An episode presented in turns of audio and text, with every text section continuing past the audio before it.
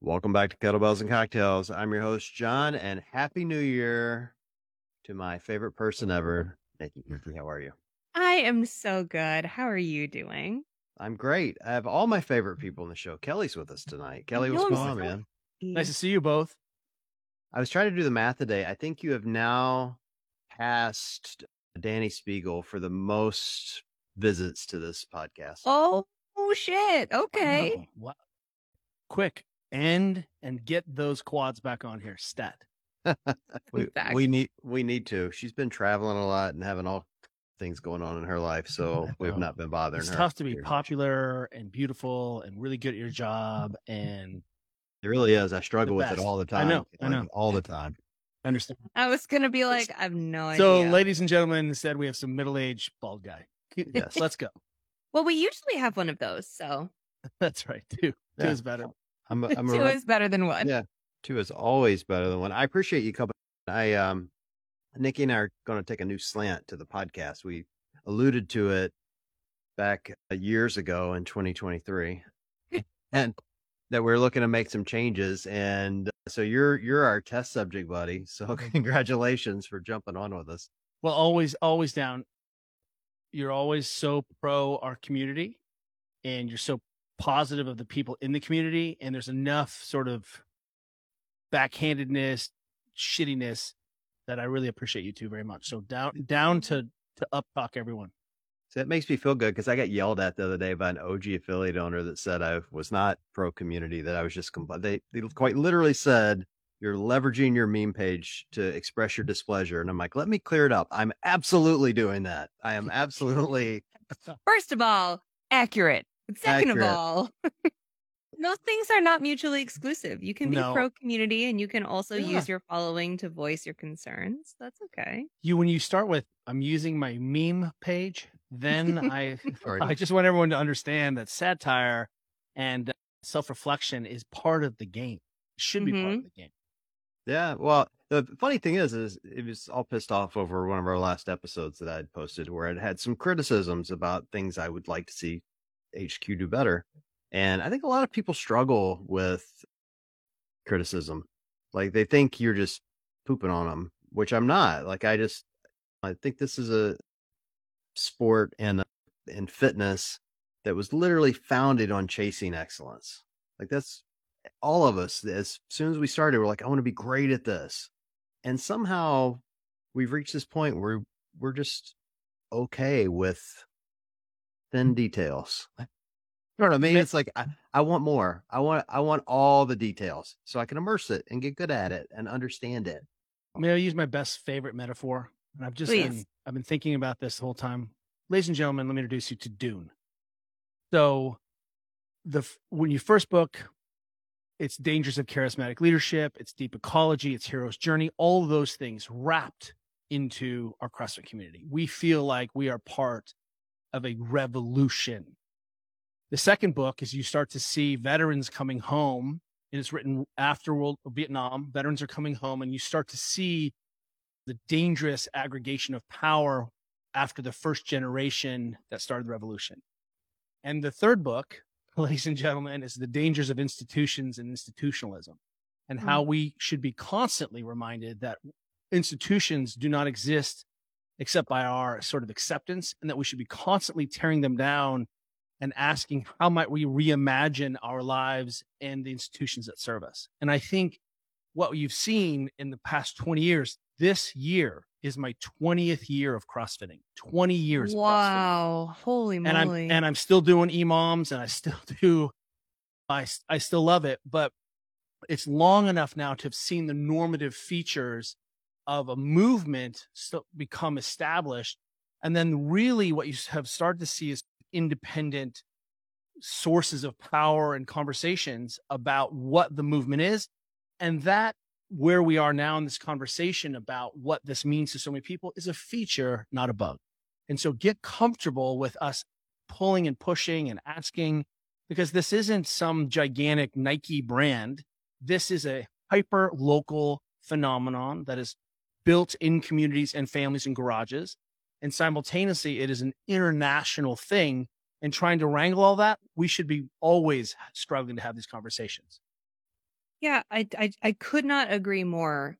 That was an, an incredibly succinct and intelligent way of expressing where we've come in the last two decades. So thank you for that.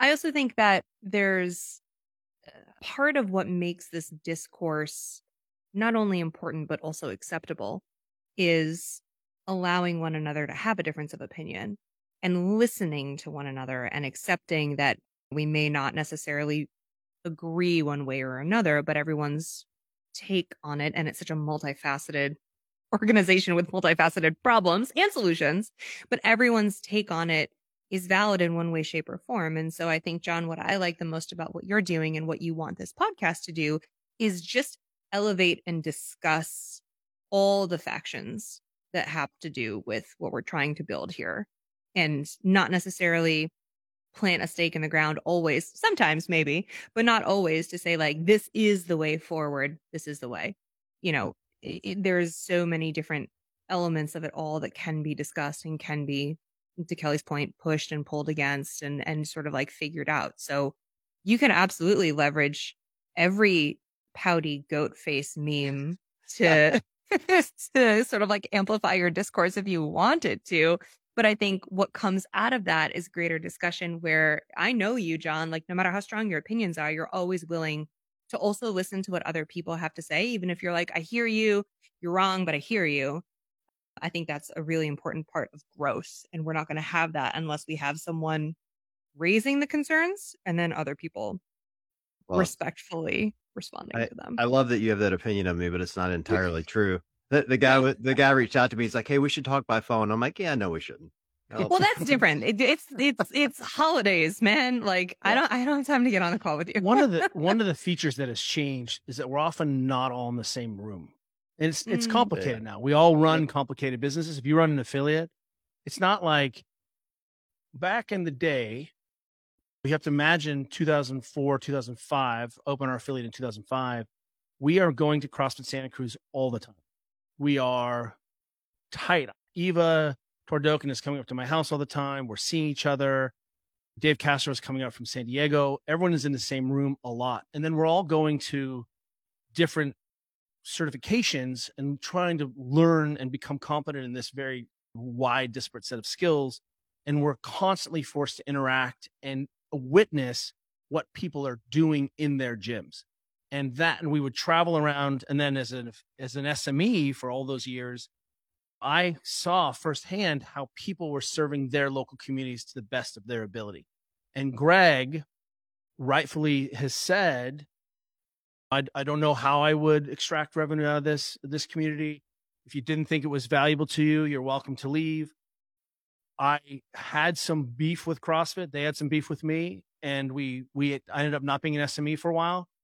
I continued to be an affiliate, and they continued to let me run my affiliate and didn't partake. They didn't muddy the waters.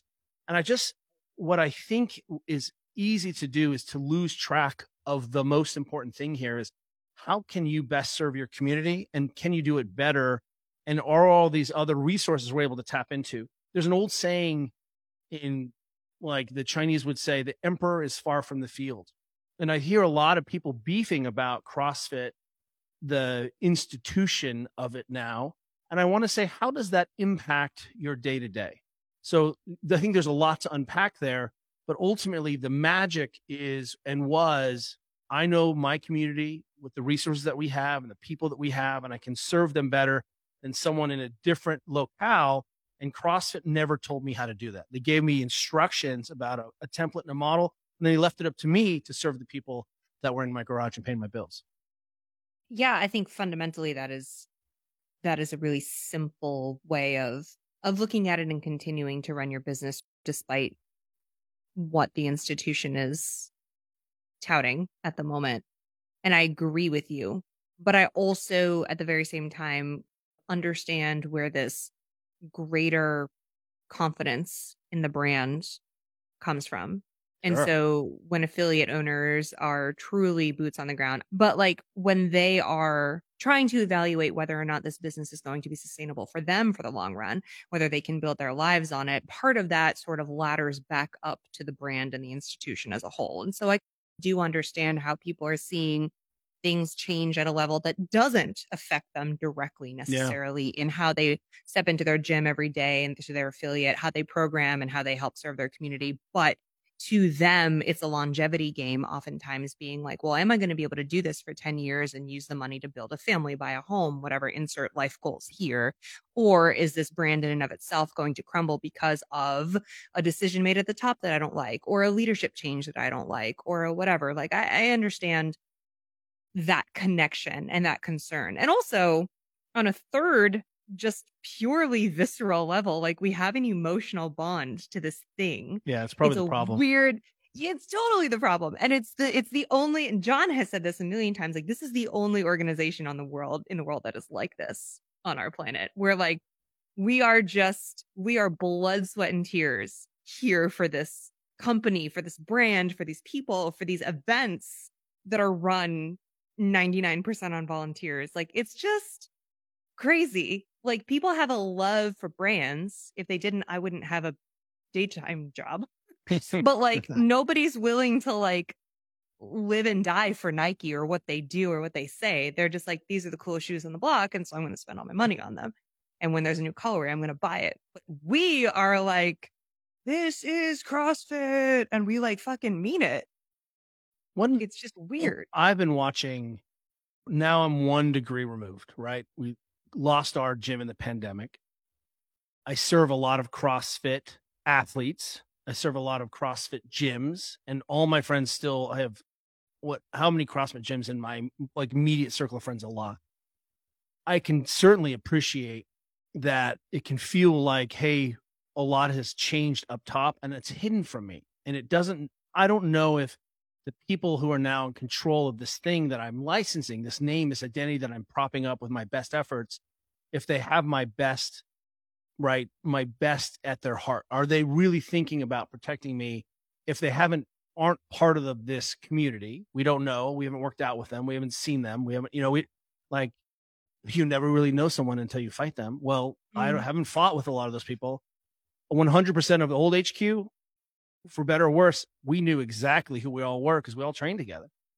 Suddenly, I can appreciate that there's lots of change. And again, we're not sure what the motives are. And then the first sort of ding that you get is, hey, we're going to double your affiliate fees. And I'm sure what that really was, it's not about $1,500 or $2,000. I want to just go out and say that one of the things I loved about CrossFit was that as an early affiliate, I was grandfathered in at $500 and they respected right. that for taking a risk. Thank you, Kelly, for being early on. We're going to respect that. Whether that should change or grow, whatever. But what I can tell is I'm sure that it wasn't the money. It was the idea that the first thing that you went to was this person who is the reason you have a business in the first place, right? That's, it's not the games. It's not something else. It's, this local affiliate. And the first thing you did was ask a little bit more for us. And I'm sure that was very, very stinging. Yeah. I, I mean, I'm not, our affiliate hasn't been around anywhere near that long. We've been paying the three grand for some time. Wasn't shocking to us. We saw it coming. I think everyone saw it coming to some degree. I think it was the delivery that seemed shocking to a lot of people. To your point, like they the mindset for the 500 bucks was thank you for taking a chance on us and we're going to respect it and they respected it for a long period of time and then to just pull that band-aid off very quickly i think caught a lot of people off guard not because it happened but because again my opinion crossfit's communication leading up to that point i think everyone would agree is a little sketchy. I don't mean like intentionally sketchy like they're just not great at telling their own story. I had a boss once that used to tell me this all the time. He said, Don't let anyone else tell your narrative ever. Like, always control your own story. And they've done a really poor job with that. Even even Don, when he was rolling this thing out, said he was shocked at the number of people that didn't know that CAP programming was free. And that's a, an example of if you had told that story in advance, of all the things you've done leading up to the price increase probably would have been received a little better because now you the perception is hey we got a lot of value prior to this and so now you're having to go back and and remind everyone what you've done. And I think that caught a lot of people off. Is that guard. is that is that water so far down that we poor communication and that's the communication straw that broke the camel's back?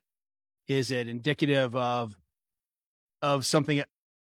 The question is who what is CrossFit and who owns it and how how would you have CrossFit Inc. serve you better as an affiliate? Like that's a fundamental question because what I'll tell you is that CrossFit was, and I, I an old guard, Tony Budding, pulled me aside. We were on the airplane, come back from an affiliate gathering, and he said, "Look, CrossFit will do nothing for you, but we'll do everything for you." And I really felt like that was always true. That it was my bed to make, it was my relationships to make, it was my hustle to have, and did that support come back? Can you support 10,000, 15,000 the way that some of the OG people feel like is necessary? Could Greg have individual relationships? It used to be, we'd get on a call and there'd be 20 affiliates on the call with Greg and he, just touching base once a month. Hey, what's going on? How you doing? He'd call people out, new, pe- new people's names and their kids. At some point, that scale just becomes too large where we can't possibly be in touch. So what is it that we want from headquarters that's going to change and put people in my gym? Like, I think that's the fundamental question because there was plenty of times where I was like, okay, you gave guns out as prizes. That feels super sketchy, right? The this thing that I have Right. on my name now you're giving out handguns is and right after shootings, like that was a choice that at some mm. point I'm like, well, this company doesn't represent me sometimes. Like that's, but you know what I mean? I guess that's the question is what are we looking for that we're not getting as affiliates? This is what I love about having OGs on the show because you guys remember where all the bodies are buried. You remember all the crazy shit that happened. Yeah, People look back on Greg's tenure of owning this place, and I say this with all due respect and love for Greg. They look back on it as if the guy never did anything half cocked. Again, that's with respect. I remember that gun situation. Like people lost their minds over that. Absolutely lost their minds over it. It's the be- those And, the best. and I'll start with the saying that my whole career as a professional cannot be told without CrossFit, cannot be told without Greg Glassman giving me a platform, cannot be Right. told with with the experiment and the connection that happened. I just got a text from James Hobart. So the all my friends still CrossFit. We still CrossFit. I love CrossFitting. We'll always CrossFit. Even as a 50 year old man with a fake knee, I'm going to CrossFit the rest of my life. Yep. So I, I think simultaneously we should recognize that we always have had a tricky relationship with CrossFit Inc. because there was always a dynamic tension of, hey, you guys can't just go out and create your own independent empire and pretend like it's not CrossFit. We saw Jason Khalipa try to do that. You've seen a lot of people say, hey, maybe this isn't working. Maybe I can do better on my own. And CrossFit was always like, go ahead, just don't pretend like you're CrossFitting. And Mhm. always they were super loyal and would come back around. Yep. And no bridge was ever burned. They were always willing to pull you back in and give you another chance. Always. The question is, is this just a different kind of relationship of dynamic that we're having, or is this the the feature? Because we all had I don't know. We what do we gross? Like four million bucks a year as our little shitty affiliate in San Francisco. I mean, we had we paid so many people living wages and had health insurance and a vibrant community, and that's all because the name was San Francisco CrossFit. Mm-hmm. Yep. You can't Like, even I do think- that anymore Yeah. for what it's worth. doubt. You couldn't do that after we did it. Uh, okay. They were like, I think it was Trident CrossFit that they were like, okay, you can't do that anymore. Yeah, yeah, yeah. That has been a rule for a long time for people who don't know. It is like very hard to name affiliates nowadays. There are so many rules, and there are like zero identifiers allowed, like zip codes, states, cities. Like, And ooh, it's The only reason we were San Francisco CrossFit and CrossFit San Francisco is that a guy was squatting on the domain. Oh, what a pain in the butt. I know. So we're like, okay, San Francisco CrossFit. He's like, I own that one too. And I was like, no, you don't. Check GoDaddy. In the name of Dr. Stewart. That's right. I Mhm. think fundamentally what you're describing here, Kelly, is like people just don't understand the cultural differences between Greg's world and this private equity world. They don't, they, everyone remembers and knows what Greg did, but they don't understand the dynamics of a culture in a company owned by an entity that expects profits. Yeah, that's that's 100% a true statement and I think that is I think at the heart of this is is this an ex, a wealth extraction machine and that may be in tug of war with. I, I don't think Greg ever had a problem making money or putting that money back into communities. He bought me lots of dinners. He mm-hmm. The generosity of CrossFit HQ was yeah. was pretty powerful. And if you couldn't pay your bill, they would cover you. They did they did a lot of very personal things that is from we'll just say it's from a different era for sure. I think I think you yeah. really are and, and is that very foundational conversation is that the split? What I'll tell you is that I have Greg Glassman's number in my phone. and I can text Greg Glassman, and I have texted Greg Glassman, and he'll text me back. Like this is the uh, there again. There's no Kelly Starrett hustle that exists without this. So I'm always whatever my complicated relationship with the headquarters crew. Right, I've known Dave and Nicole forever. They're still people that I grew up with as teenagers and respect that growth and all the things that they did now do I have to wrap my head around this as an entity? And is something lost in there? I'm sure there is.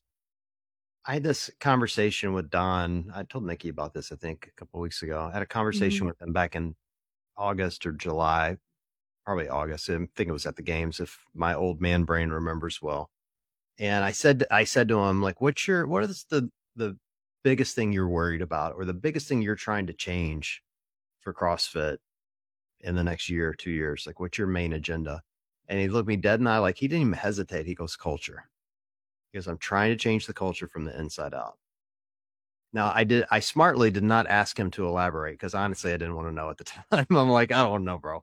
Like, I had a sense of some of the stuff he's come up against and what he's trying to do. But if that's the first thing that's on his mind, I think it certainly resonates out through the community that we're wondering what is the cultural shift mm. between what you're describing when Greg ran it, which was there were some certainly some wonky moments and some moments where we were all scratching our head going, why is he bringing that couch into the studio? And which direction? And why did he delete Facebook and fire the media team? And like all those contentious moments to also the Greg that we loved, where he is buying dinner for everyone and he's buying equipment for gyms that need it and donating to charities and like all that great work that he did through that time. And now you've got a private private equity company on it. We're not really sure what that looks like or what that does to the people actually running the company culturally. Because fundamentally, that's what rolls down to us is like, how's it impacting the day to day CFHQ employees that are working there, uh, many of which worked under Greg? That's that's interesting to me because that culture to me actually means something very different, like a company culture. I guess it's a pretty vague term. I guess it could mean a lot of different things to a lot of different people. But I to me hearing someone talk about wanting to update or alter or change company culture kind of speaks more to the emotional side, the mm-hmm. relationship building side of how people interact both internally within the organization and also how those messages are sent externally, not only to the people who are already within the organization, so the affiliates and the coaches and the seminar staff, but also to the general public and the impression, the the overall image of the brand itself. I think that is more of what I would expect to see change. Well, I think it's both, and would love to see change. For for the record, would love to yeah. see change. Yeah, they're they're intertwined. I don't dis. I think you're right. You're spot on, but they're intertwined. Yeah, when sure. You, when you when you change a a a mindset at the employee level, in this case at HQ, it's certainly going to start evolving into how does that culture being pushed out to the affiliates. Mm-hmm.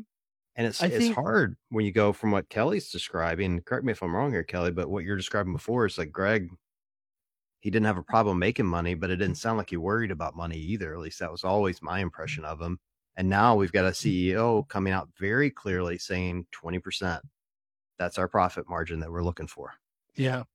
Yeah, mm. but uh, but aren't we doing? I'm so sorry to cut you off, Kelly, No. and uh, but I think you can answer this question. Aren't we doing a little bit of apples to oranges comparison? Yes. Because if you go back to the Dune one one to one, like we're in a completely new phase of life where it's it's a different institution. There are different goals. We're at different scale. Affiliates want different things from the organization than they originally wanted as well. Like it it goes both ways, and I don't necessarily think it either could have or should have stayed the same fundamentally or culturally or whatever. Like, I think it must grow and evolve. And part of that might be uh, with the private equity situation or with capital coming from somewhere, but it, it has to in order to survive and thrive and evolve in this type of a world that we have that demands that of businesses that grow.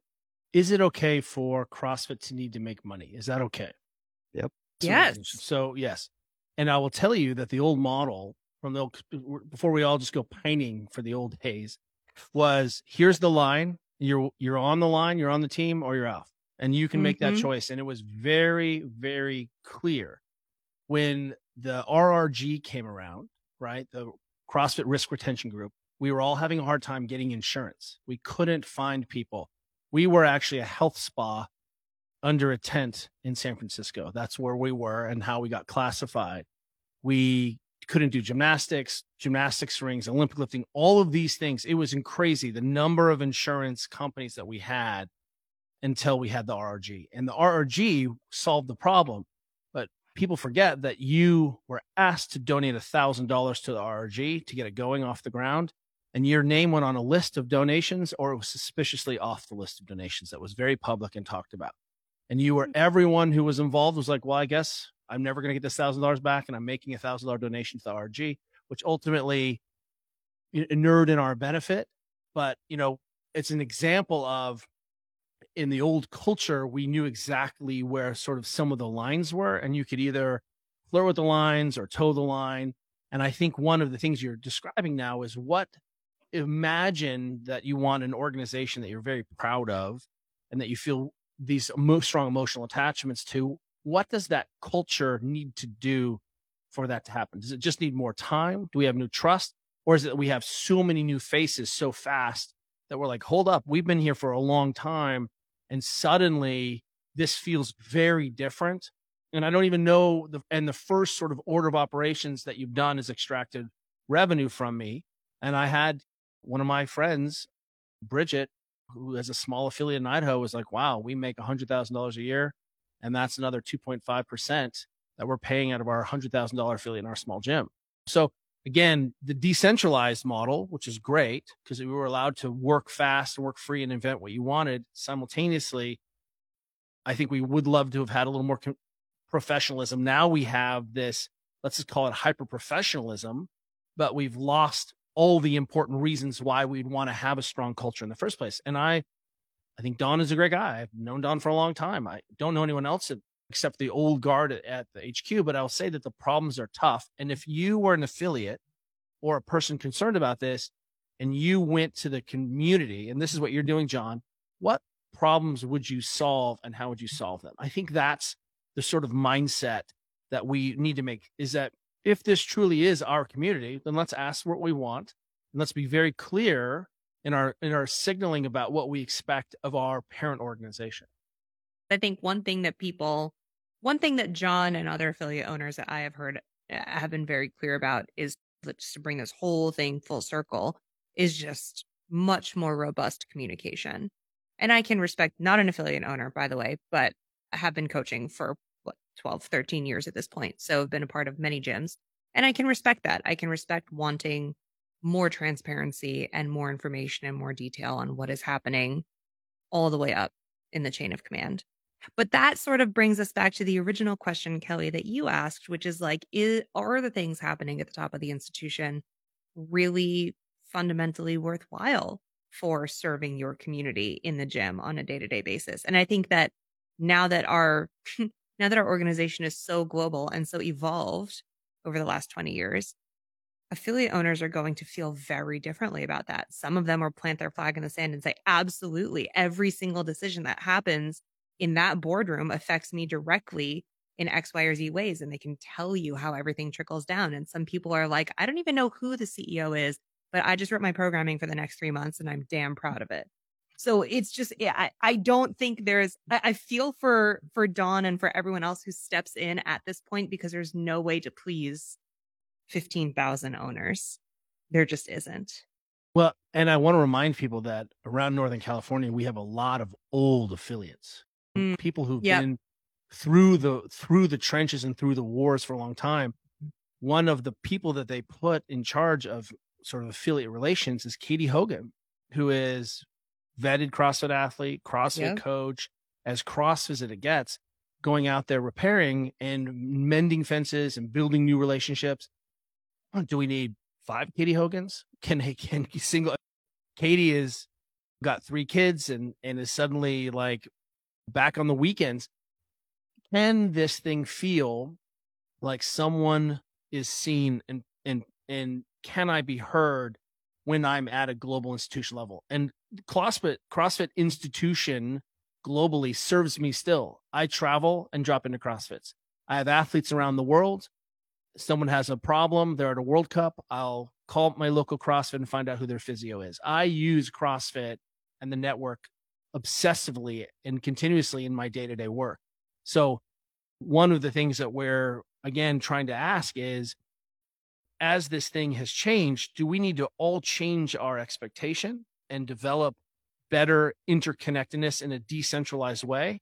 And I don't mean like we unionize or we, but like we how what if this is the message we're getting that we're not good at communicating then if crossfit is important to you and it is because you're listening to this and you're a crossfitter or crossfit affiliate how might you strengthen your regional relationships how might you create a better local network to solve your problems that almost makes this hq irrelevant yes you pay your money every year but does that thing it, is is that thing important? Do you really care who the CMO is? Does that really matter?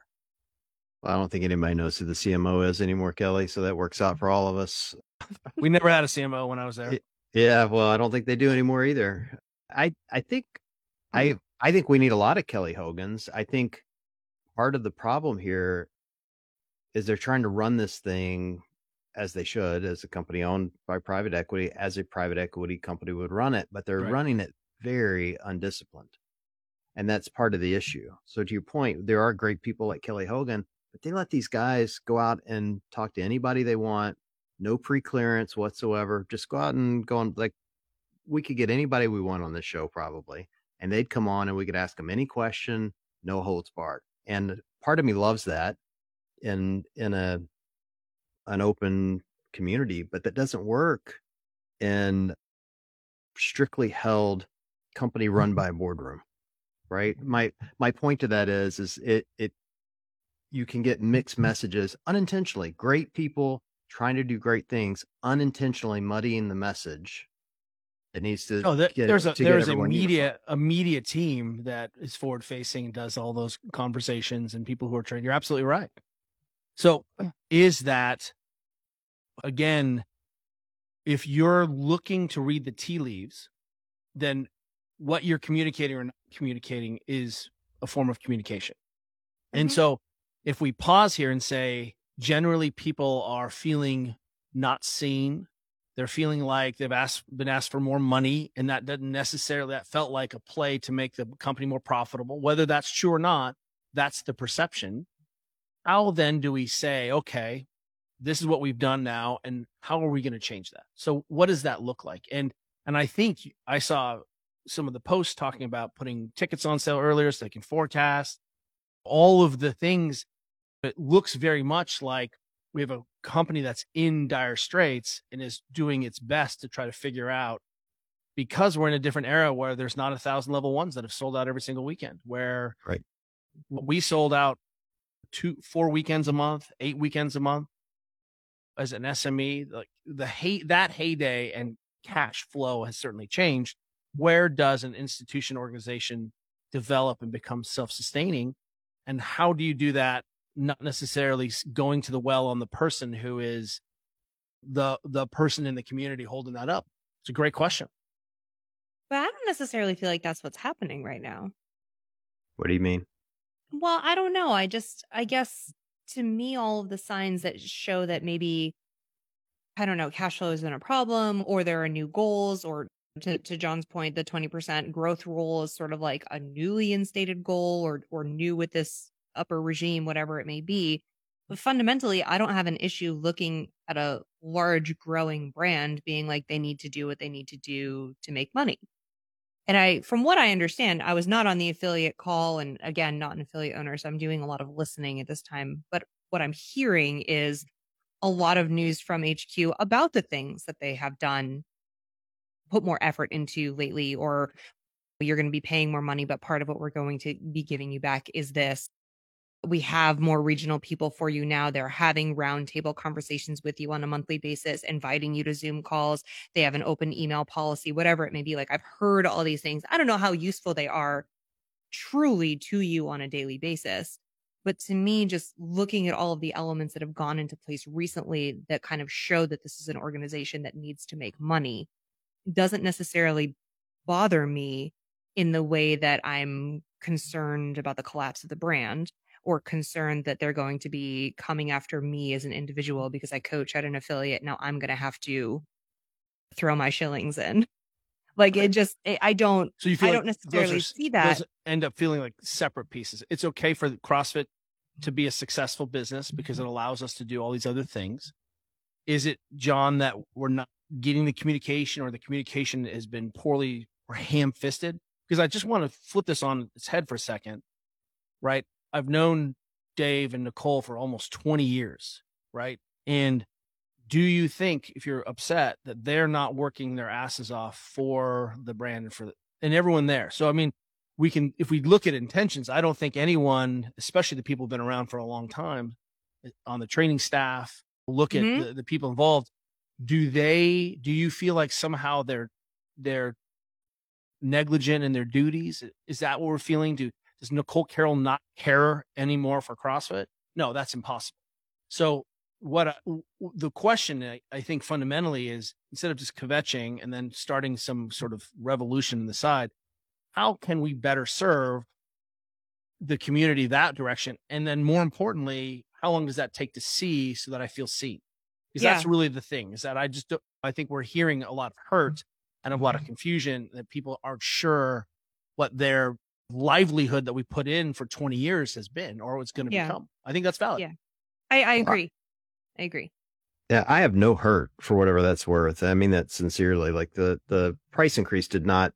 I didn't even blink at it. It's fifteen hundred bucks for me. Like it's yeah. a couple of members a year. Like we'll recover from that. That just means we can't buy those two extra assault bikes. Damn it. Oh well. You know, I'll be. I'll be best fine. for everyone.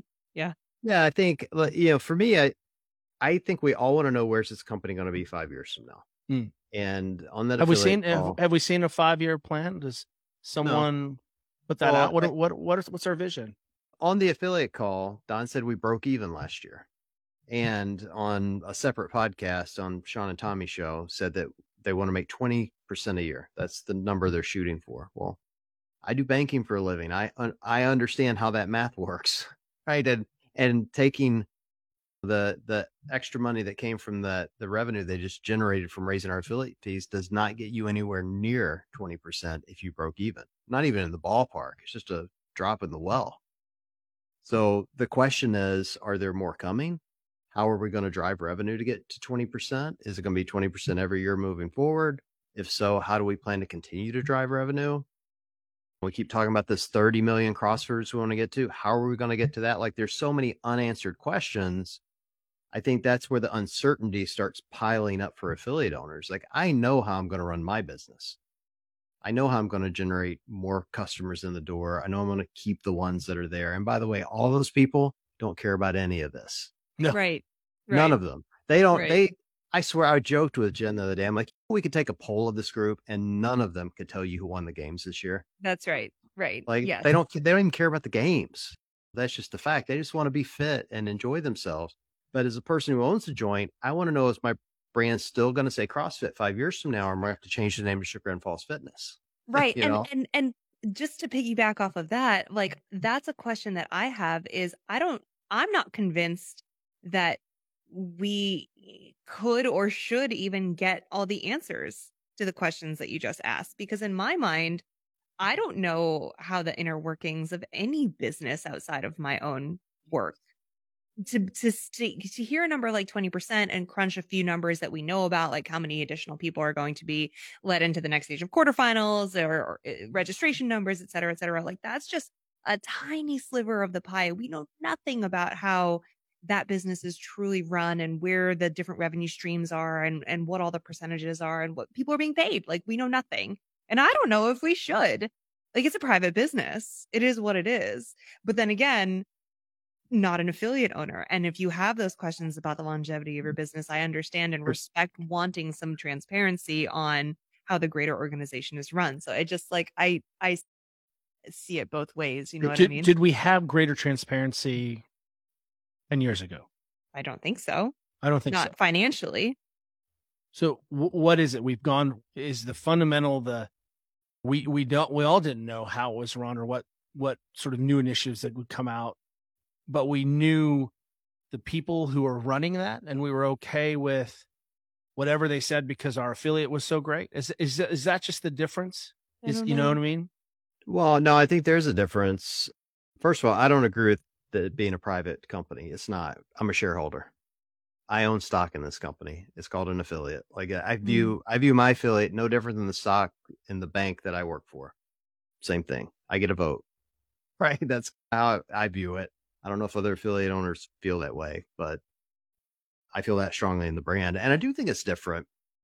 The difference between private equity and and Greg and helping people understand that. Like I have a pretty good sense of why they broke even. If Greg had come forward, if he still owned it and said, Hey, we broke even in 2023, everyone would have been like, Oh my God, Greg, are you okay? Do you have enough saved? Are you going to make your mortgage payment? Like people would have been worried about Greg. They would have. Like they don't want to see him lose his livelihood because we loved him. When private Wait, are equity, we are we talking about the fountainhead right now? I mean, that's really what we're talking about, right? The, Well, the lone yeah. genius versus Interesting. Mhm, no, mhm. well, we would have mhm. we would have worried about that. Greg Rourke. what we were would have worried is Dave and Nicole going to get a paycheck. When private equity says they broke even, they didn't break even. Private equity took money out of the business in order for the business to break even, and private equity got paid. And that's what people don't understand. So Wait, Greg why is that and Nicole- different though? If if if Greg had said we broke even, we still wouldn't know what everyone's salary was or how many dinners they took Kelly to.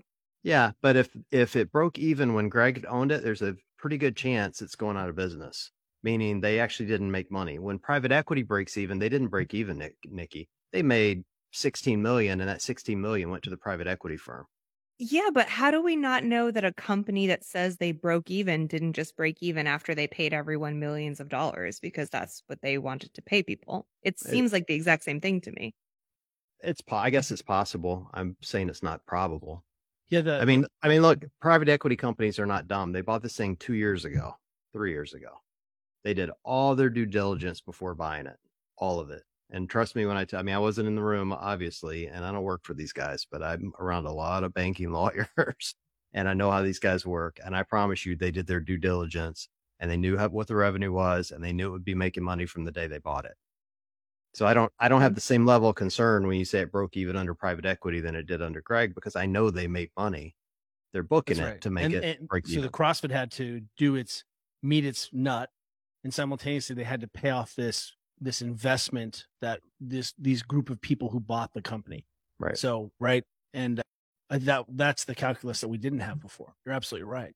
Mhm. So the question then is, and I do think this is we're seeing all a lot of venture backed people need their money out. Does that tanker the business? I think that's a that's a fundamental question, and you're absolutely right. What is the definition of? Let's just say that CrossFit is not a typical business. CrossFit has the right to make money; it should be Oh, yeah. profitable, but it's very unusual, as you pointed out, Nikki, about John is a stakeholder where we all have this intense personal relationship because I did Fran, I own part of this company and feel Yeah. like they someone owes Yes. me because I suffered and have Fran lung. So at some point the, the there is this question fundamentally of does this is it are we at odds because cross let's say CrossFit is the only entity like this in the world. Let's just say that it is. We've been approached, I can speak personally, four times now to be bought. And every time someone looks at, we're always like, oh, tell us more. And it is an ex- value extraction machine where they're looking in and can we get 4x or 5x or do this thing? And I mean, really is predatory isn't the right word because a lot of amazing businesses are funded and can do a lot of things. But you're absolutely right. There's a fundamental issue with who are the this the shareholders and who are the stakeholders in our success. And it feels like that siphoning off a chunk of our success probably doesn't feel good to people. And we can't tell if where we're going in five years or not. It changes how decisions are made. To Sure. answer your question, it it changes them dramatically. So, like I on mean, an affiliate level. and- well, at the HQ level, which will then in turn impact us at the affiliate Mhm. level for sure. Like so, in again, this isn't, and I I want to make sure I'm clear here. I'm not saying what the way Greg ran it and running it under Greg is the right way, and private equity is wrong. I work for a sailed. company. Yeah, I'm I work for a company very similar to private equity, and I do this every day and drive a lot of revenue for business just mm-hmm. like it. Like greed is good. I was joking with my daughter tonight, Nick, you'll love this. That we were driving her little Tiguan. And she's like, We can drive this Mississippi to see Gran and Granddaddy. I'm like, No, we can't. And she's like, Why not? I'm like, Because you have all your little liberal bumper stickers on the back, including one including the one that says save trees, not corporate greed. I'm like, you do realize how ironic that is, right? Like this car was literally paid for by Bank Bankmark. Also, it's a Tiguan.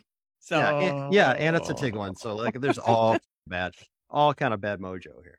It's- but in any event, my point to all of that is in its current state, and Kelly's spot on, they're looking for 4x or 5x over what they paid for it. Simple as that. Right. So mm-hmm. if they paid they paid a hundred million, they want to make five hundred million. If they pay two hundred million, do the math. And and so that's how decisions are going to be made moving forward. Whereas Greg would have said, Who do I have to sue next? Right? Like he had dozens of law firms to protect us from all these other entities going after CrossFit. And we knew that's what he was spending the money on. We knew it. Whereas private equity is going to go, our goal here is 20%. How do we do that? And you've already seen those effects. Some examples of that would be moving to Fort Worth, getting rid of adaptive and age group, moving to a larger facility, selling tickets early. None of these are bad ideas, by the way. They're just like ramifications of having to make more money.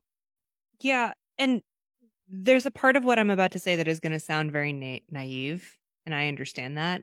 But I, how do I how do I phrase this? Like, I don't I don't blame them, anyone who bought this company and then wants a five x return. Like, I don't not. blame anyone for going into business and trying to, but that type of an investment also will give us a rising tide kind of a vibe. And so I have to imagine that if those people are making 20% and then 4x, 5x year over year, then the entire company has grown and the benefits have been reaped throughout the entire ecosystem of the brand.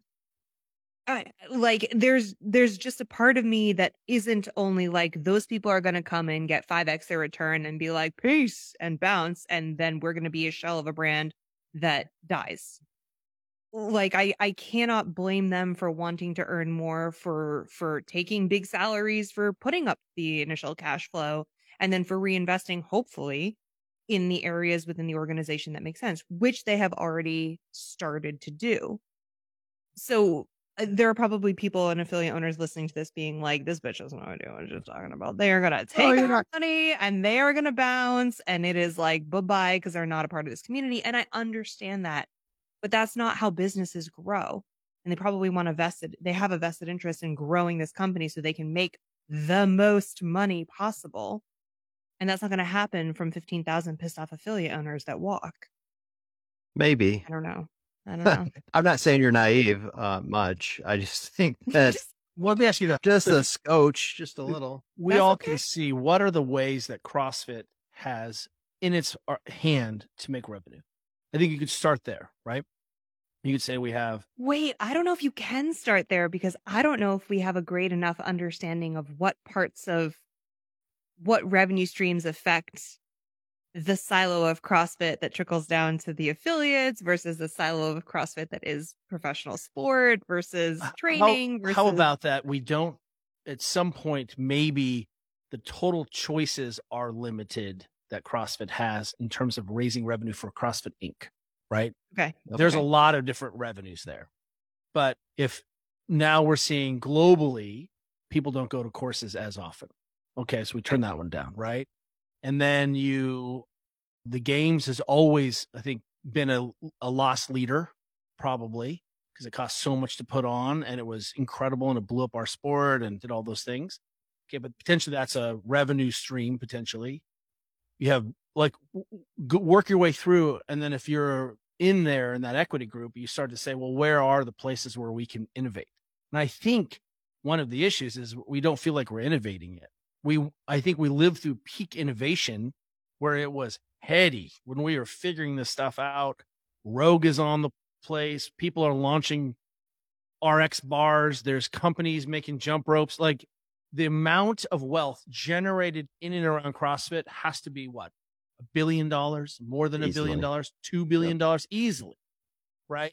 And so look at the ways that CrossFit has to make money left to it. Again, I don't I don't know what all those are, but I would guess that they are limited and finite. So where do you innovate as a company to theoretically at least say, hey, we can't have 20% growth, but we can have a profitable business year on that makes money? Like, what is an appropriate amount? We have to have 20% growth. Eventually, there aren't enough gyms. There aren't enough people to go to those gyms. We have to, we have to think. So I, I think there may be this type one error in this institutional thinking that we're going to get 20% growth and profit every year out of this thing when there are just that only so many sort of nipples to suckle at. No, that's entirely true. And I think I personally, not as an affiliate owner, but just as someone who's been involved in the brand for over a decade, I am like hungry for that innovation because I I only want to see prosperity with this entire brand and that means growth in different channels. But I also think it's really hard to make a one-to-one comparison or even a even a chart of where those revenue streams have been coming from over the years because things have mm-hmm. changed so dramatically. Like even just to say okay, so globally education or CrossFit training is down. But look at how the courses have changed over the last five years alone. Like they were like, first there were only level one, level two, and now it goes all the way up to level four. And then there was like CrossFit sanctioned education. And now every piece of education is totally independent. And the ones that were part of it were are no, no longer part of it, or there are new ones that are like have been brought in. And and I just there's no necess it's all apples to oranges is what I'm trying to say. And so I think it's really difficult to crunch those numbers from the outside looking in. And it all comes back to is that a type of data point that we deserve to know more about? Or is that part of how a private organization is run? And it's a great question. is what it is. I don't John, know. what do you think? I don't I don't think I need their P and L. I don't need to see the eh, the individual revenue streams. I already have a sense of what they are, and I think most people do. Kelly, you mentioned them all. Like we know what they all are. We don't. I don't need to know the exact dollars. What I need to know is how are they, to use your word, are going to extract the money out of the business and get to their goals they're going to get to without fundamentally changing this business, or are you going to fundamentally change it? And if so, tell me what that's going to look like. Yeah. So keep what- we're what- going to So if that's a oh fear, that's a and that's a legitimate fear. What are we afraid of? What what's Well, it look so- like? Give us some examples of of what you think, because I mean we're catastrophizing Yeah. Or tell us, show me the show me the brick. And I'm, again, I'm not trying to push back. I'm just saying, I think yeah, what we're we're afraid of is, hey, we see this thing which is real and this phenomenon that's happening, and we are asking these questions: Will this change, or how will this change us? Because it has to. So Yeah. what what ends up happening? Well, I think the fear there are probably two fears here. One, the biggest one is the math that they're giving us doesn't work, and so they need to explain it to us so we can have a better sense of what direction they're going. Don keeps saying he keeps giving us two numbers: twenty percent profit and thirty million CrossFitters. Those are the two goals that they have. Let's get to 30 million CrossFitters. Well, we know there are three to five million CrossFitters worldwide as there stands now between the 13,000 affiliates we have. You could highball the number closer to five to seven if you want to pull in the garage gyms, and I'd be fine with that. You still got to get to 30 million. Well, th- there's not enough space. I mean, there's enough space, but there aren't going to be enough people willing to open enough affiliates to get to 30 million. There just aren't. Like, I just, you, you're not going to convince me otherwise. So, how are you going to get to 30 million? I want the answer to that. I have a suspicion. I think it probably will be some sort of online programming. And I'm not against that. I just want to know what it looks like. It would be a tremendous revenue generator for them, tremendous. It would not cost them a ton to do so.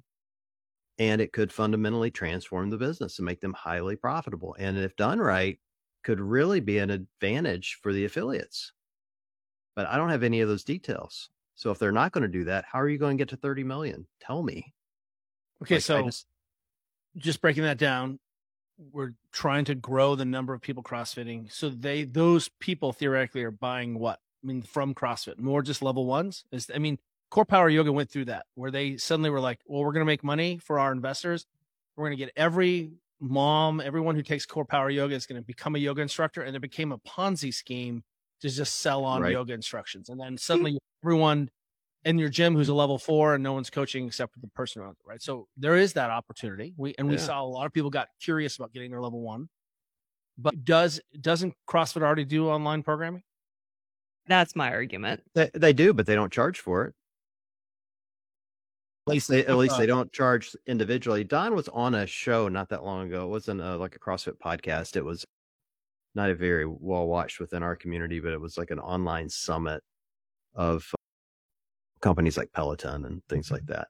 And he's quite literally said one of the main things they've been talking about and working on is how do you reach people that don't live near affiliates that want to work out a couple of days a week from their home?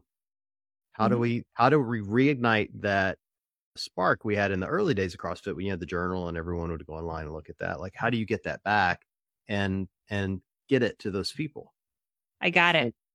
You get a, another global pandemic. Boom. yeah, there you go. That's all it's going every take. problem. Everyone does. all of a sudden wants a gym membership and wants equipment and wants to work out. And people who've never worked out before are suddenly like, I must I mean, own a rower. Think, think of it like this: if if I could do an an online app that gave you CrossFit and provided you with all of the videos, all of the seminar staff, everything you would need to do to do CrossFit from home, right? For however many days a week you wanted to do. And I could charge you 50 bucks a month for that. It would only take five people to equal one affiliate in annual revenue to the company. Yeah, Five. and it's funny. People people just want it all tied up in a bow like that without even realizing that it's all already available for free. I get that, but They- well, everyone's selling programming these days. My point is, is you wouldn't need to get 30 million CrossFitters. You'd need 20 or 30,000 paying 50 bucks a month to generate the kind of revenue they're talking about. We have seen companies like Hinge Health and Sword, these kind of online PT businesses. And turns out they just haven't done what they purported to do or were trying to do. They're just skimming off PT. But more importantly, people hated it virtually. They liked the idea, sometimes the convenience, but just didn't didn't interact. So some kind of hybrid. You're probably right, and we know that that works because the real question now is: Can CrossFit compete with Mat Fraser? Can CrossFit Right. compete with Tia? Right. Can CrossFit compete with Rich Froning or Rich or Jason Khalipa? Show me that they can't. I mean, those people, their programming is good. It's Mhm. so dense, Well- and they built it up. Look at RPM and look Pat Barber's done. I mean, Adam, the programming that's come out, what Miranda has done, Yep. CrossFit is going to work really hard. And is that their skill set? And could could they just flip that over? And would people go? Maybe. Well, no argument, Kelly.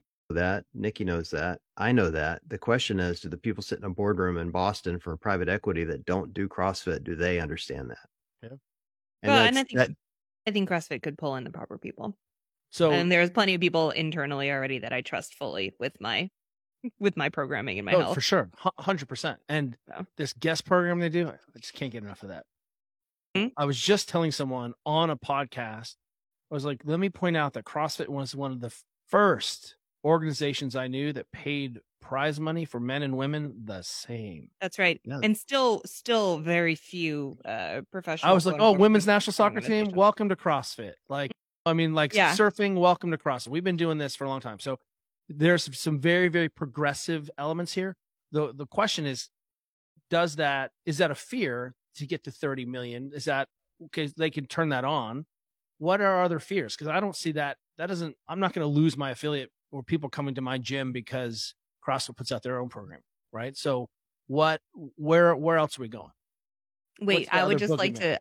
I agree with you. I am just throwing out there that if that does happen, that I feel like there will be pitchforks because not everyone else will agree with you. Just Really? That out there. Yes. Well, maybe it's because I can't. I'm a Gen Xer who came up with the hard knocks of CrossFit. Who was Right. like, prove it. Oh, your program is really good. Prove it. Like you Right. think your affiliate is the shit. Prove it. You know what I mean? I mean, we re- there was no protection. Someone could open up the CrossFit right across the corner. How many was CrossFits did we encouraged. launch? It we was lost so- encouraged. So, many gyms would like be like, late. We're gonna open up our own gym down the street. And I was like, cool. Good luck with that. Well, I. Think- uh, so I mean, if there is that aside, but what else are what else are you thinking, John, in terms of what what how else culturally is it is it a big brand comes in like Monster? Is that our fear? I guess it's possible. That's absolutely a, a possible fear that we could that it could be sold to a monster or to no Not so, but uh, that branding somehow like we, we've always Maybe I I don't view any of those things as fears though, Kelly. Like none of this. Even the app thing's not a fear for me. The the only fear for me is I'm I'm getting no info. Mm. I don't know what's coming. So I I like my the only decision I can really make is to affiliate year to year and just wait for the one decision that's going to finally make me give them the finger and leave. I want to I'd like a 5-year plan so I can help them build this thing. Mm. I don't want to leave. I want to be here for the next 5 years, next 10 years, 15 years, 20 years, however long it is. I just want to know what the future holds, not month to month. And right now it feels month to month. their dirty secret for all the young affiliates out there is that we always all of us had two names. We had our business was incorporated, and our business was incorporated as Training House, which is a deep Firefly reference. Everyone, just sci-fi. If you want to know, that's where that comes from. It's such. It was. We own that still, and the Minnesota Vikings tried to name their house, their gym, Training House, their thing, and they had to tra- call it Training House, H A U S. And I was like, oh, little CrossFit Oh, gym sorry. cockblocked you. I love it.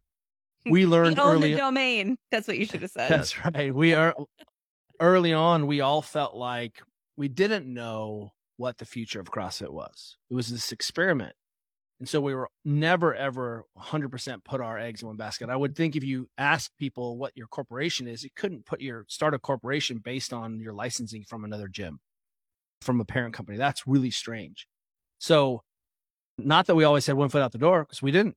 We, we we were a CrossFit gym for almost 17 years. So the question is, is is the lack of communication, like it feels weird that we don't know what we don't know and that this thing that we've always had our hands around and knew what sort of represented we don't know and there's a lot of change fast is that just the problem I certainly think it's part of it. I don't know if it's the entirety of the problem, but I think it's part of it for sure. For me, fundamentally, it's just, again, I, I'll just, I keep, I know I keep hammering the point. I just want the details of, of what they're working on. Like here, here's the easiest way I can explain it. When they came to us and said 1500 bucks, the reason why I raised, did so many dumb jokes about it isn't because I cared so much about the $1,500. It felt a lot like the government coming to me, raising my taxes and going, I can spend this money better than you, John. Mm. Not telling me what they're spending on it what, all along when I know they're going to buy missiles and bombs with it. You know what I mean? And it's the same thing. Like, I'm going to give you the 1500 bucks. I'd like to know what you're going to spend it on. Did you don't- do a little bit of that explanation in You how they gave, were you gave me the reinvest? real high level topic. Hey, we're going to spend it on some marketing and we're going to help fight the battles for you guys out in the field. I'm like, well, what are you fighting? What does that mean? Okay, Wh- so you what- just what is more the detail. marketing? Got it. Who are you reaching out? How are you going to get people in my gym? You know what I mean? Like, or I don't honestly, I don't even care if they do that. I can do that just fine on my own. I don't even need them to do that. and that is a that's actually a fundamental question is crossfit's responsibility to drive people to your gym or is it to raise global brand awareness and start partnerships and create opportunities for you i mean Yes. i think that is something that we should ask yes. Don Don board, says yes. it is, but I don't think it is. I mean, I'm I'm if he wants to do it, I'm all for it. Hey, knock yourself out, buddy. Send me people all day long. I'm fine with that. But I don't think I need him driving people in. I think brand awareness is huge. I think teaching people that CrossFit is not dangerous is huge. Hel- helping people understand what it is, getting it, getting it in front of the eyes of more people that need it. This country's chronically obese. Yeah. I mean, it is. The disease is rampant. Like we've we've got to help solve that. Like that that message has to start going back out. That this fundamentally is a health company. We're solving chronic disease. We're helping people get off the couch and live longer and hug their grandkids at at later ages. And and I think if they're going to spend the money on that, hell, I'll pay them two grand or three grand or whatever it takes to make people when they hear the name CrossFit go, "Holy crap, I need to go do that." If you Yeah, have the a lot, opportunity, a lot of those efforts are one and the same. Truly, you can't raise global global brand awareness without effectively pointing people to how they can get to your front door. Yeah. If you could it's only- buy private equity out, would you? If if we all had an opportunity to say this is we're gonna own like owning a piece of a stadium or piece of a team, would that change the issue? Would that solve this problem? Oh, that's a long, that's a long episode, Kelly. I got to think about that one. I, I'm not sure we wouldn't make it worse. That's right.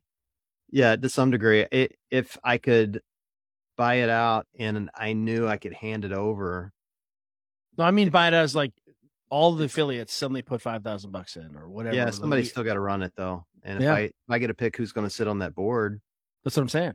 and it's going to be Dave, Nicole, you. I'll leave Don on there because I really like Don quite a bit, actually. I'll Um, step in as CMO. I got We'll, you. we'll put got Nikki as the. CMO. I'll be Chief Laughter Officer, and we'll be good. I'm very you know. expensive. CrossFit can't afford me. Um, Meme Lord. I'll be yeah, I'll be Chief Meme Lord for CMO. C- Well, and wait. CMO. Let me ask a a perpendicular question to that, Kelly. Would you ever own an, another affiliate? Fuck yeah. Really? Oh yeah. Well, what's down. stopping? What is stopping you? What a pain in the fucking ass owning an affiliate is. All of the people who are so uh, hundred percent, and it would be aimed at young women, and I would gather all the teens in the neighborhood. I think Juliet and I are just ten out of ten maxed on the Ready State and all doing all the Yeah. things we're doing here, and you know, feeling what we felt like when we ran a business like the Ready State and own an affiliate. That was tricky, but tomorrow I'd go right back in and You I would make fewer mistakes. It would be better run. I would charge more money. Like there's all those things because when we closed our gym in the pandemic, it made the most money and was at the peak of its power and had the greatest staff it had ever had. We only went out at the top and we were so lucky. We got in first. We had name recognition, all those things, our location. Our rent, everybody, was $25,000 a month Holy and we still made money. We still I crushed it can't. Would I own an affiliate again? A hundred percent. And and I would call it something something, and it would we'd also be a CrossFit. I mean, for sure. How why would I not tap into everyone and everyone who'd be like, "Oh, Kelly starts CrossFit again. I'm going back over. I'm sending my kids 100%. there." And whether whether you I call it CrossFit or not, you know what you'd be doing in there? Couplets and triplets. Let me introduce you to fucking couplets and triplets. Oh, here's mm-hmm. a weightlifting move. Here's a couplet and triplet all day. I mean, I well, still I way. think I think Ready State CrossFit has a nice ring to it, and Oh I'm God. ready. I'm ready to drop in. So there's a new Uh, there's some going to be some construction at the entrance to our little valley, and we were driving by there today, and Juliet's like, "Huh, a good place for a gym," and I was like, "I could ride my bike here in five minutes." That means I wouldn't mind coaching this exam class because I'm an old retired guy, right? The difference is now I get to open a gym, and I don't feel like I have to make money to pay. And I think that is a very different approach. Suddenly, if you feel like if we don't get people in the in the door, we go bankrupt as a family. We're underwater. I've talked to enough gyms owners who've been struggling with that versus being able to play offense. And I think we're ready to play offense. But that that is the difference. And would I open a gym again, CrossFit gym, 100%. 100 Oh times out of God, 100 it'd be times. so fun. We would come to opening day. Oh, it would be so fun. WTF Gym Talk uh, just put up the that gym. I don't know where it is in Minnesota or something. That's like like influencer dream. Did you see that gym? It has like oh like deadlifting areas and strobe lights and selfie mirrors and and I was like, dude, that's it, but pink. I'm like my everyone don't you can't take my idea. Think Inter Miami, like you know what we've got. Um, Beckham's team, it's all pink. I'm going all pink next time. My CrossFit affiliate is pink. I'm in. Let's I go. love it. I love it so much. You know what I what I care, and the reason I'm not afraid of this organization, people give a shit 100%. about what this happens, and they will continue to say, "Hey, I'm not happy. I'm not happy. I don't feel seen." What I want everyone to hear, and if there's a snippet here, is don't stop that.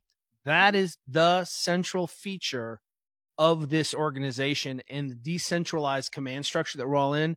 We all give a fuck, and we all give way more fucks than F45, Orange Theory. People will not die for Orange Theory. We'll die for CrossFit. Men w- and women will die for points, is what Greg said. That is still mm. true. It's Yeah, just a- 100%. the point is a lot bigger. Well, I think I and that's a good point. That that I think we are. I think we all feel that way, Kelly. I do. I believe in the power of CrossFit and our gyms and what we do day in and day out. And I'm silently praying every day that we're going to be around for the next 10 to 15 years. And that, and to your point, that if enough of us continue to raise concerns, and I'm not talking about everybody complaining. I know people often think I'm complaining. I'm really not. I love CrossFit and I have no problem making money because I do that every day in my real big boy job. Like Mhm. I, I get it, but man, I just I've been around too long to see this thing go away and see how many lives has changed and how many people's brought together. And I get to meet great people like Kelly here and Nikki, and yeah. and I don't want to see it go anywhere. Well, know? and that's just it, right? It's like the pushback is really coming from a place of love because everybody wants this thing to grow. And Mm, and even if you're point. not in it to make a paycheck necessarily, like I want to raise my kid, soon to be kids, in one of these facilities. Like I want this to be a fundamental part of my legacy in one way, shape, or form. And that has nothing to do with how much I can snatch.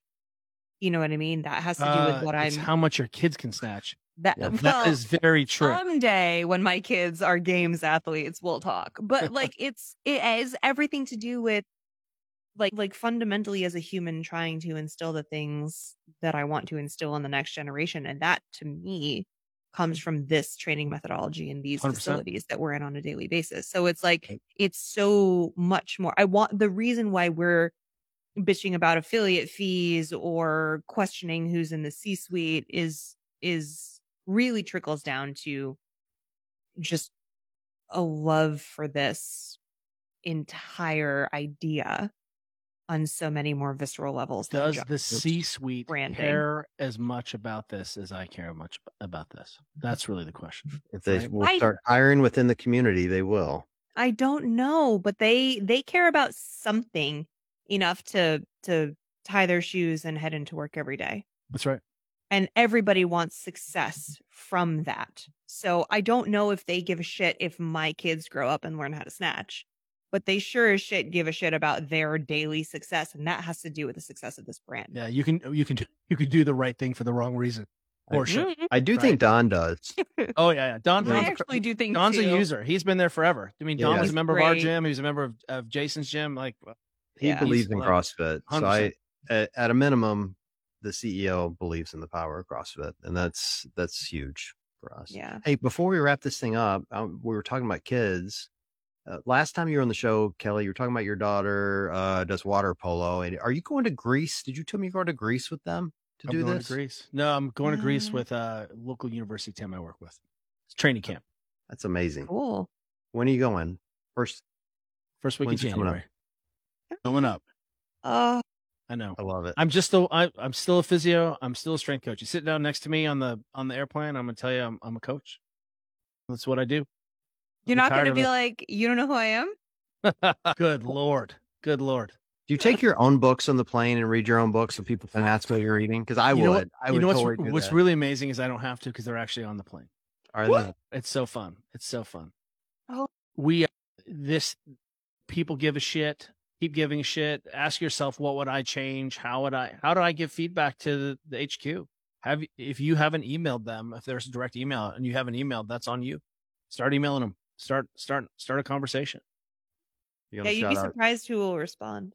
Yeah, you gonna shout out Don's email real quick? He'll love that of you if you do that. D at yeah, who knows? They're all pretty easy to reach. Everybody can figure out what their emails are. It's I want to hard I wanna out. tell a, a quick story of this was that Georgia was born when we opened CrossFit. She she was already around a little bit. But grew up in the gym. And my she's a freshman at Michigan, go blue. And she can Snatch and clean and jerk and deadlift and she goes and she squats and she's knows how to build metcons and couplets, knows how to eat, like is completely a self-sufficient animal. And which is one of our goals for our daughter. My second daughter, who's a sophomore in high school, is 5'10. She's a superstar goalie. Water polo coaches out there, listen up. And she's going to go on the D1 track for sure. But she has this insane arm, insane. And people are like, whoa, why would she learn to throw that? I'm like, she's been muscle snatching since she was a child. Like, how is she so strong? I'm like, are you serious? Have you seen her do peak wattage? Have you seen my 15 year old put out 800 watts on the assault bike? I'm Like, are you've got to be kidding? This That's kid power. is a killer. And thank you, CrossFit, for for Yeah. teaching me how to teach my kids how to suffer and outsuffer the other girls. Yeah. It's crazy what what they pick up. It is really wild, and I'm I'm finally starting to see it. I'm my two year old was at the gym with me tonight when I was coaching class, and was like half watching his iPad, but also half watching class. Came home and in his toy room, room full of toys, everything's out because he's two and we're a mess. Played with his barbell. Like came home, picked it up, and like was like play snatching, put on his back, was showing me his squats and whatever. And I was like, yeah, because because they're always watching. Look, this is going to be construed super weird. You know how many times I've offered to buy Kara Saunders babies? Just like, I'm like, just wrap it up. Send me that kid. I mean, the monsters that are coming, I think that's what, uh, just keep in mind, everyone, this experiment we're all in, it's an experiment. And it has always been an experiment. And it's a living document, living experiment. And just wait. The next generation, we might just be in this weird slack time, but y- y- it's unequivocal. You cannot fake this stuff. I'm Well, scared of this generation. I'm scared of the like friggin' 17 year old athletes right now. Monsters. Yeah. It changes your life. I think that's why we're all so passionate about it. I mean, I Yeah. started at 40 for God's sakes Right. and and have found myself now in in my very early 50s. Just make sure I got to emphasize that. uh, that I'm in the best shape I've ever been in. Yeah. At, at 53 and that's life changing. I was talking to somebody at work about this today. And they're like, "Why do you why do you do all this training? Why do you train? What are you training for?" what are you I'm like- training for? Yeah. I'm like, I'm training to go to Costco and pick up a 50 pound bag of something. I'm Yeah. No. training. I'm The- I'm literally training for that eventual the fall. that I'm gonna have. injuries are coming. Yeah, Look, I had to, I had to have my knee replaced. I may have told this story. I crashed skiing, going very fast, and put my femur through my tibia. And I did not, I did not tear anything. I had just deadlifted like 575. I was power cleaning 360. I, I, I- I was pretty strong. And comma, when they went in to go finally cut my bone to do the knee replacement, they went through three saw blades. Why? They could not cut my femur because my bone density. And there, I was like, well, what's your plan for Rich Froning if he needed this? Like you, you, there's not a saw around that could possibly get through some of these women's bones. Like I'm just some middle aged CrossFitter. And that they were like, we've never seen bone density like this ever in the history of the OR. This is the head of orthopedics of UCSF. And I was like, let me introduce you to CrossFit. Sir, would you like to step into my gym? Yeah, there you go. Yeah. it works. That's what we're. It does work. I love Mhm. hearing these. These are my favorite stories to hear, honestly. I mean, I I hope you don't ever have another scenario where you Crash. jam one bone through another Yeah, bone. Let's not do that. that. But but those types of stories and and John, you being in the best shape of your life and friggin' I watched Matt PR lifts on his 41st birthday this week, which if you had asked him 20 years ago where he thought he would be in his early, very early 40s, Right. he never would have been like stronger than I've ever been in my life. Because My- that's not the impression that people have Yeah. of aging.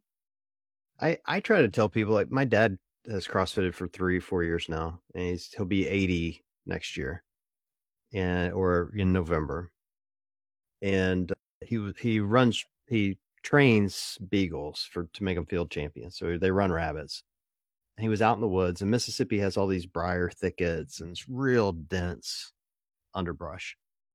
And he fell at 78 in the woods by himself, in the, probably in the dark, knowing how early he gets up. But he's off alone and no one around him. But because he's been doing burpees for months after months after months, he knew how to get him pull himself over and get up from the ground. And you can't underestimate how many people in that age group die from falls. I was going to say that could be an absolute death trap for someone else in Yeah. that scenario. And that's the beauty of CrossFit. It teaches you to go to the ground and get up. And I know it seems silly to a lot of people, but it's not when you're 78. And when you're People- uh 50, you're training to be 70. It's our institution. Institutions exist. They need to be torn down and remodeled, and that is a feature, not a bug.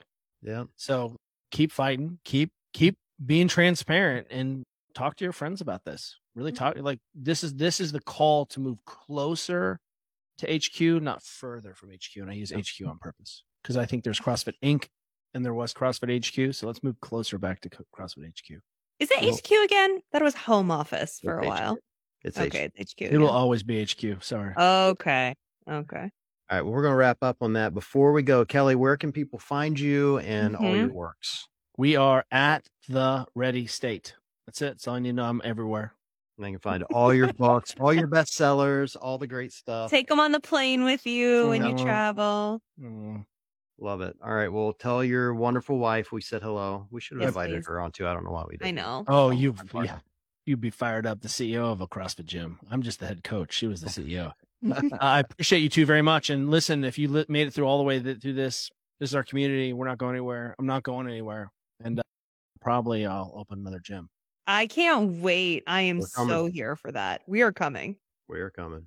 And if you tie my jump rope in a fucking knot, I'll take your finger. Who? That's your favorite. Dang. Oh my god! Savages. That's who does Ah. such a thing. Raised by wolves. There Yes. you go. All right. Well, everyone, thanks for listening. Happy New Year. And we will chat with you guys next week.